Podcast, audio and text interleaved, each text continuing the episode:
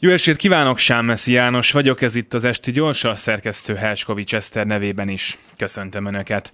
Főispán úr meseszerű gazdagságára már azelőtt is történetek tucatjai szóltak város és vármegye szerte, hogy a főispán megérezve a politikai változás szelét egy kész, egyben közpénzzel teli táskával, az örökzöld magyar sláger Szállunk a fény felé kezdetű refrényét dúdolva a NER és a kor szokásainak megfelelően nem lovon, hanem magárepülőgépen elhagyta az országot. A 21. század Magyarországát kutató történészek azóta sem találják a pontos magyarázatot arra, hogyan lett a kormány megbízottból hirtelen főispán, főispánból pedig milliárdos.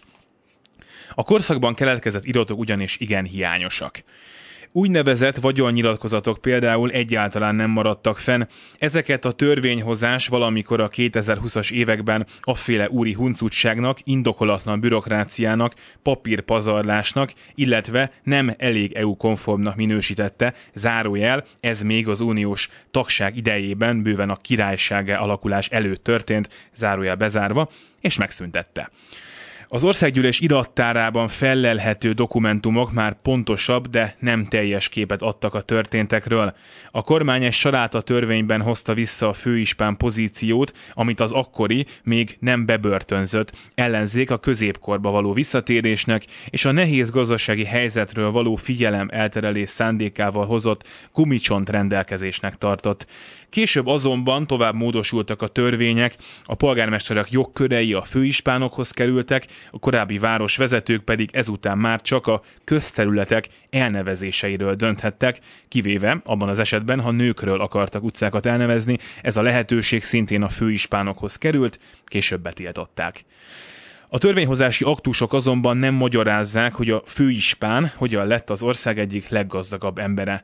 Terjedtek viszont plegykák arról, hogy remek kapcsolatot ápolt megyéje másik fontos szülöttjével, a korábban miniszterelnökként, később első Viktorként uralkodó futballszurkolóval, akivel sok időt töltöttek együtt a Felcsúti stadion VIP szektorában.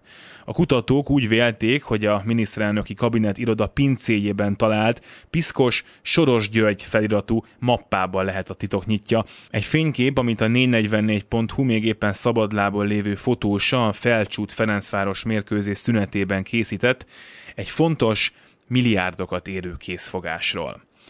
Amikor a mappa 150 évre szóló titkosítása lejárt, a fotót megtekintő kutatók nem tudták eltitkolni csalódottságukat.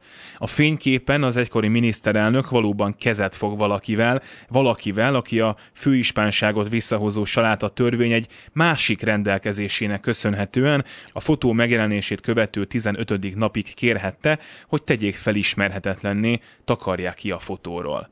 Az egykori miniszterelnök így egy hatalmas fekete pacával fogott kezet, a fekete paca pedig később nagyon gazdag lett. De főispán úr ott sem volt.